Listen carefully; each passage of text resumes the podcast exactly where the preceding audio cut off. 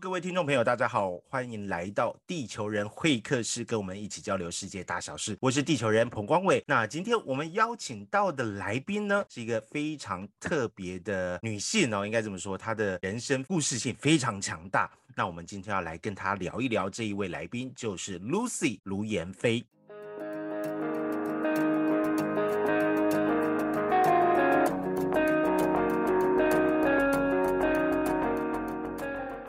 Hello，光伟好，线上的听众朋友们，大家好，我是 Lucy 卢妍霏。嗨，Lucy 你好，今天会请到 Lucy 来呢，就是因为 Lucy 她准备要出一本书，呃，这本书呢，它的书名叫做《梭哈换一辈子的幸福：单亲母子的韩国勇气与成长之旅》，所以听起来是你的人生经历已经整个就是把它缩下去了。在这本书里面，光看书名感觉是非常精彩。你会跟我们介绍一下这本书？这本书其实一开始就是。结婚嘛，离婚，离婚是因为有诉讼的离。这个书里面会写啦，就是有一些家暴，有一些问题，所以就是透过诉讼来离婚。那离婚之后呢，突然又发现自己身体有肿瘤，然后又去开刀。那时候都突然觉得，嗯。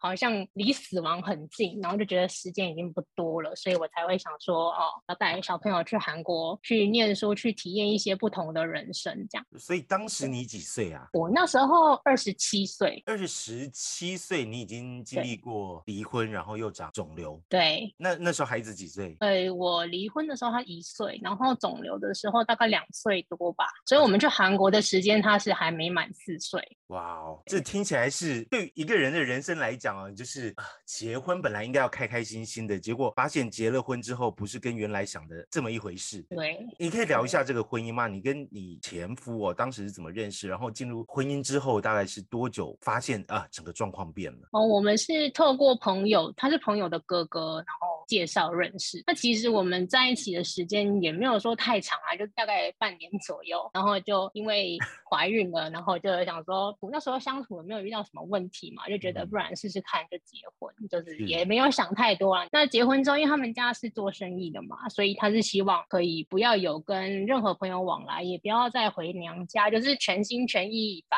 我的时间，我的心思都放在他们家。那那时候就连我要回去娘家，他们也会觉得很远吗？很近很近，现在开车大概十分钟、十五分钟吧。这很夸张。他们就觉得，因为你已经嫁过来了，你就是这边的人嘛，所以他就不希望你有太多的私心在自己的事情上面。那我觉得这一开始就有点不太符合，我不知道那时候我说不上来那是什么感觉，我就觉得这不是我要的两性的关系，或者是婚姻的关系，就不对等了。是，后来是因为，嗯，有一天我就是因为他们都在工作，然后可能就在睡午觉。那那天我不记得是端午节还是什么节日了，反正就是我妈妈在等我回去吃一个饭，还是吃一个粽子之类的，我已经有点忘了。嗯，因为他们都在睡觉嘛，我就只好自己开车带着小朋友回娘家。导火线就是这个。回去之后呢，他们就觉得你怎么可以自己回去？哇！然后就追到我妈妈家，然后又动手把小孩抢走，然后还打我。反正这一切都是我爸妈都在现场。所以你爸妈就眼睁睁看着女儿被……对他们也吓到，他们觉得这只是回娘家，有必要这样子这么激动吗？你们结婚之前，你完全没有发现到他在整个情绪上啊，或是……还真的没有哎，因为结婚其实结婚前大家都还蛮会装的，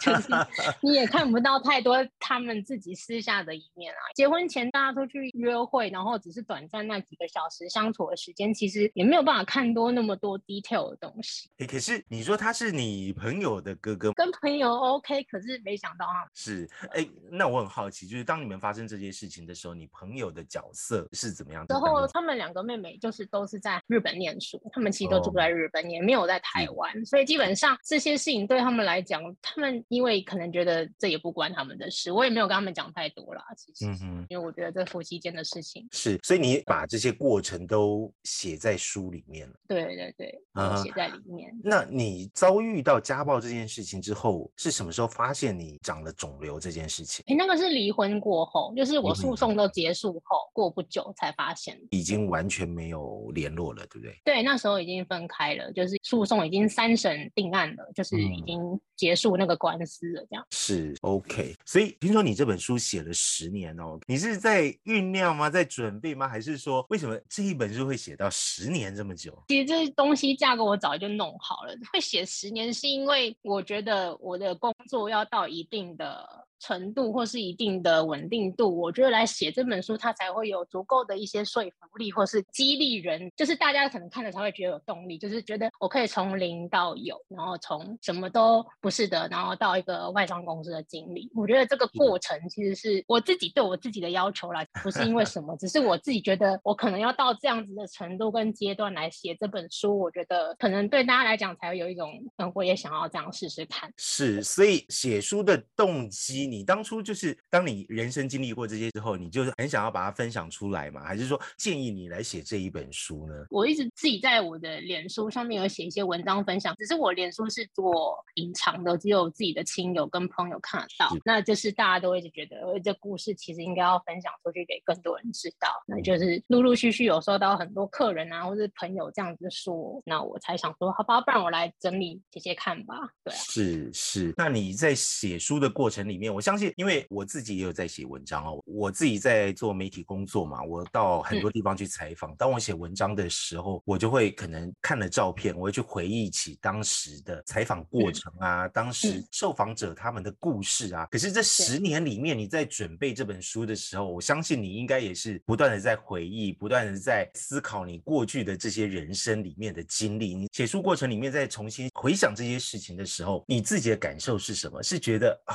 我终于走过来了，还是说，当你想到，比如说家暴这件事情、长肿瘤这件事情，或是带着孩子去其他国家去的这件事情，会觉得很辛苦、很心酸吗？其实写书不难，只是把这整本书串联起来，真的是需要花时间去整理。那透过整理的过程，就像你说的，我也整理了我自己，我会检讨我当时候自己的决定啊，检视我未来会不会避免重复发生这些问题。那我觉得有很好的一个习惯，是因为我本来就会记录我每天的事情，每天发生比较特别的事，比较。有趣的事情，然后我自己也是一个很喜欢拍照跟录影的人，所以其实，在写这本书的时候，我的资料库是非常充足的。那再加上我本来就记录这些片段跟精彩回顾的时候，其实让这整本书写起来，其实它本来的架构跟模型已经在那里了，只是我需要把它整理好。其实我离婚那一段，本来我是不想写进书里面的啦，只是因为透过跟出版社他们讨论，他们觉得这是一个很重要的 key point，所以我才去重新思考自己的。这一段经历，我很好奇，这段经历对你来讲，你现在重新回去思考的时候，是什么样的感受？是噩梦吗？或是会觉得说，它就是一个经历，也许可以让你未来的感情生活有了这段经历之后，更懂得去怎么选择对象等等。给你的反思是什么？其实我觉得，哎，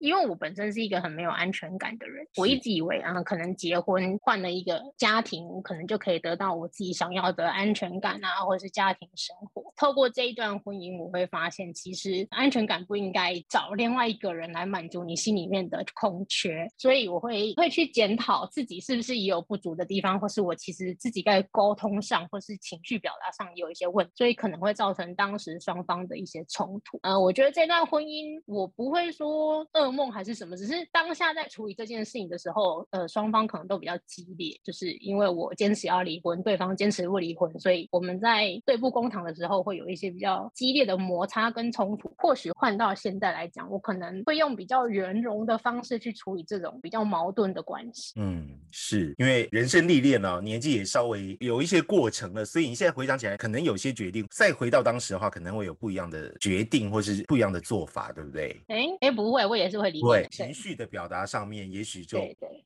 就像你刚刚说的，会圆融一点，不会这么对对对对对激烈的就是针锋相对嘛，对不对？对对对。我蛮好奇啊，因为过去曾经听过一些例子啊，就是比如说夫妻失和的时候啊，但是因为有小孩子，在整个过程里面可能会有某一方，大部分是太太这一方啊，为了小孩子，有没有想过这件事情？其实这件事我咨询过哦，那时候我婆婆的妈妈应该是先生的外婆，她就是有跟我分享一些，就是她妈妈当初嫁进他们家的一些状况。那我自己透过我婆婆跟我分享。我就发现，其实他们家的这种暴力是延续性的，不是只有发生在我身上，其实就是一直一代传一代，一代传一代，一直传下来。那他们的解决方式就是隐忍嘛。一直忍，一直忍，忍到后来，其实我觉得可能每个人都生病。哇哦，嗯，对，婆婆基本上也赞成你离婚，就是他不敢讲话，她只是觉得你就忍，你就忍，她只是一直叫我忍，不敢要我做什么决定，她只是说忍一下就好，然后她就会偷塞钱让我去买什么，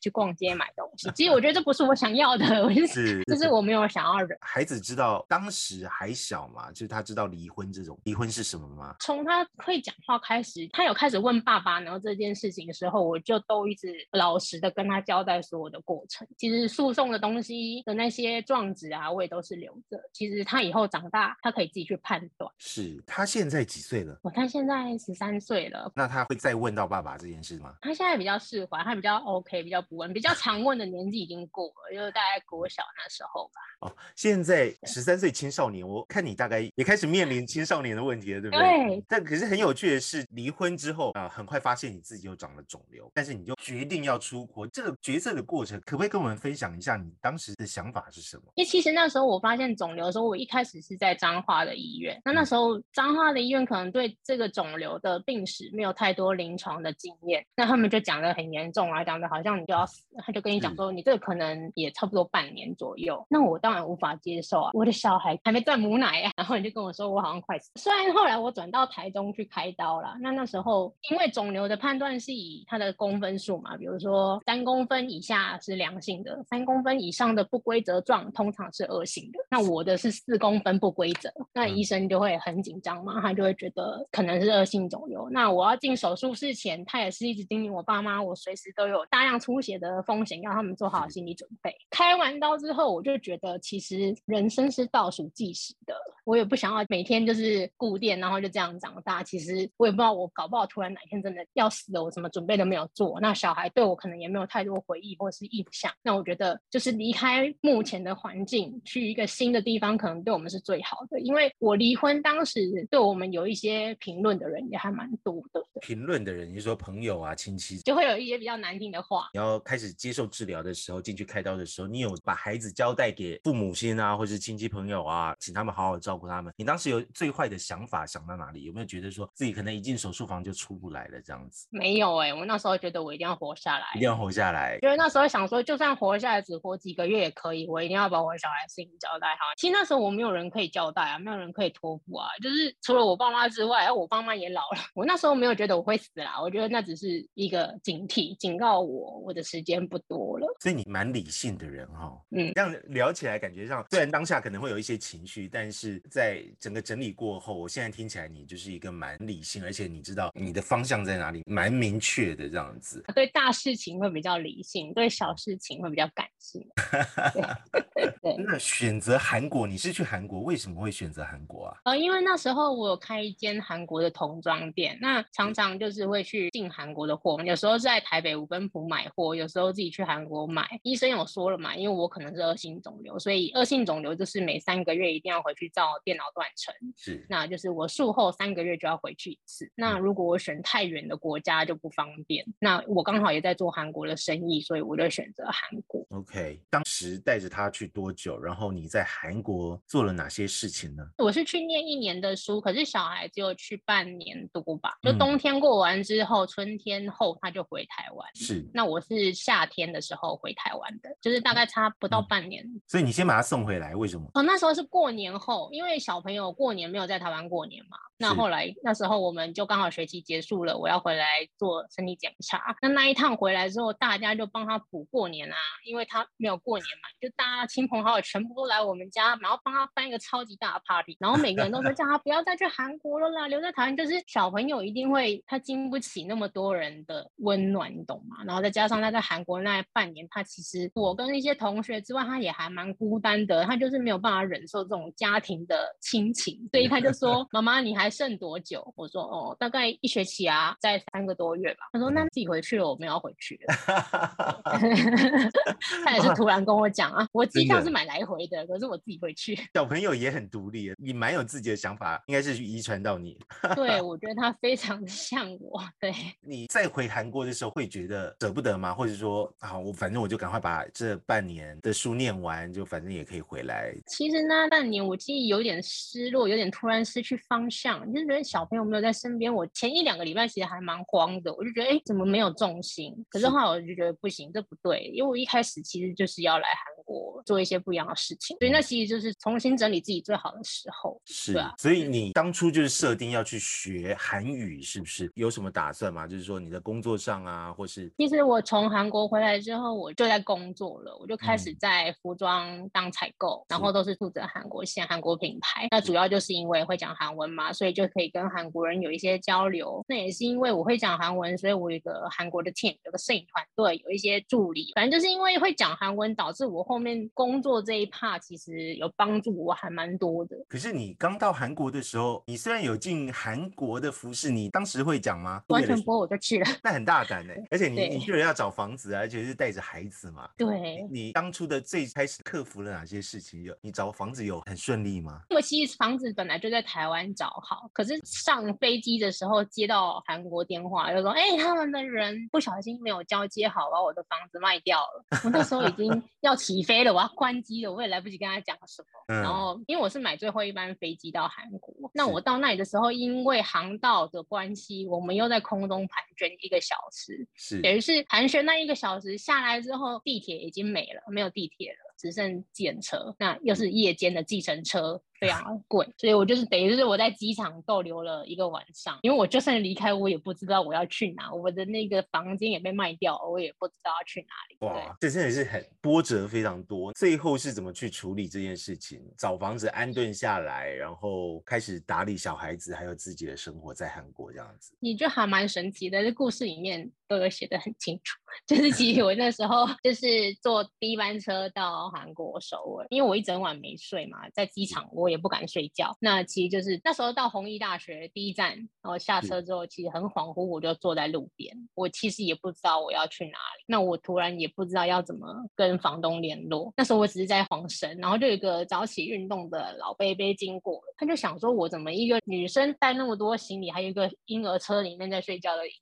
然后他就过来问我说：“哎，你是发生什么？”他讲韩文啊，我听不懂啊。反正我只是听到他大概是在问说：“你怎么了？你需要什么帮忙？”那他后来讲的一个关键字说：“police”，就是警察。我就说：“哦，他可能要带我去警察局。”我说：“好。”那我就去警察局了。然后那时候警察也问我说：“哎，你的联络人呢？你在这边有没有相认识的人什么？”我说：“什么都没有，我就只有房东的电话。那房东也打不通，我也不知道他人在哪里。那那时候我们就站在路边，警察也不知道怎么办。他突然，我觉得这是很悬的事情，是那一个房东他竟然从凌晨五点就开车出来，绕了两个多小时在那边找我。哦，而且我住的地方离这个宏大地铁站其实是有一段距离的，还蛮远，大概有十五到二十分钟的车程。他绕到这边来，因为这边是机场地铁的第一站。他那时候说他们已经绕了两个多小时，想说来这边碰碰运气，能不能遇到我？结果就真的遇到。我觉得这是太神奇的地方，就是完全安排好的这样子。对对对。他的电话怎么会不通呢？我觉得这也蛮……他是打国际电话给我，然后那时候因为我手机台湾的门号我已经关掉了，要到韩国去办门号，可是我还没办，是等于是我也没有电话号码。你只身带着孩子过去，那带了多少钱过去？我真的是说哈。我带了大约八十万台币，是所有的积蓄吗？我所有，我跟你讲，我能卖掉，连我的名牌包包、鞋子什么能卖掉全卖掉了。我的车子我什么都卖了，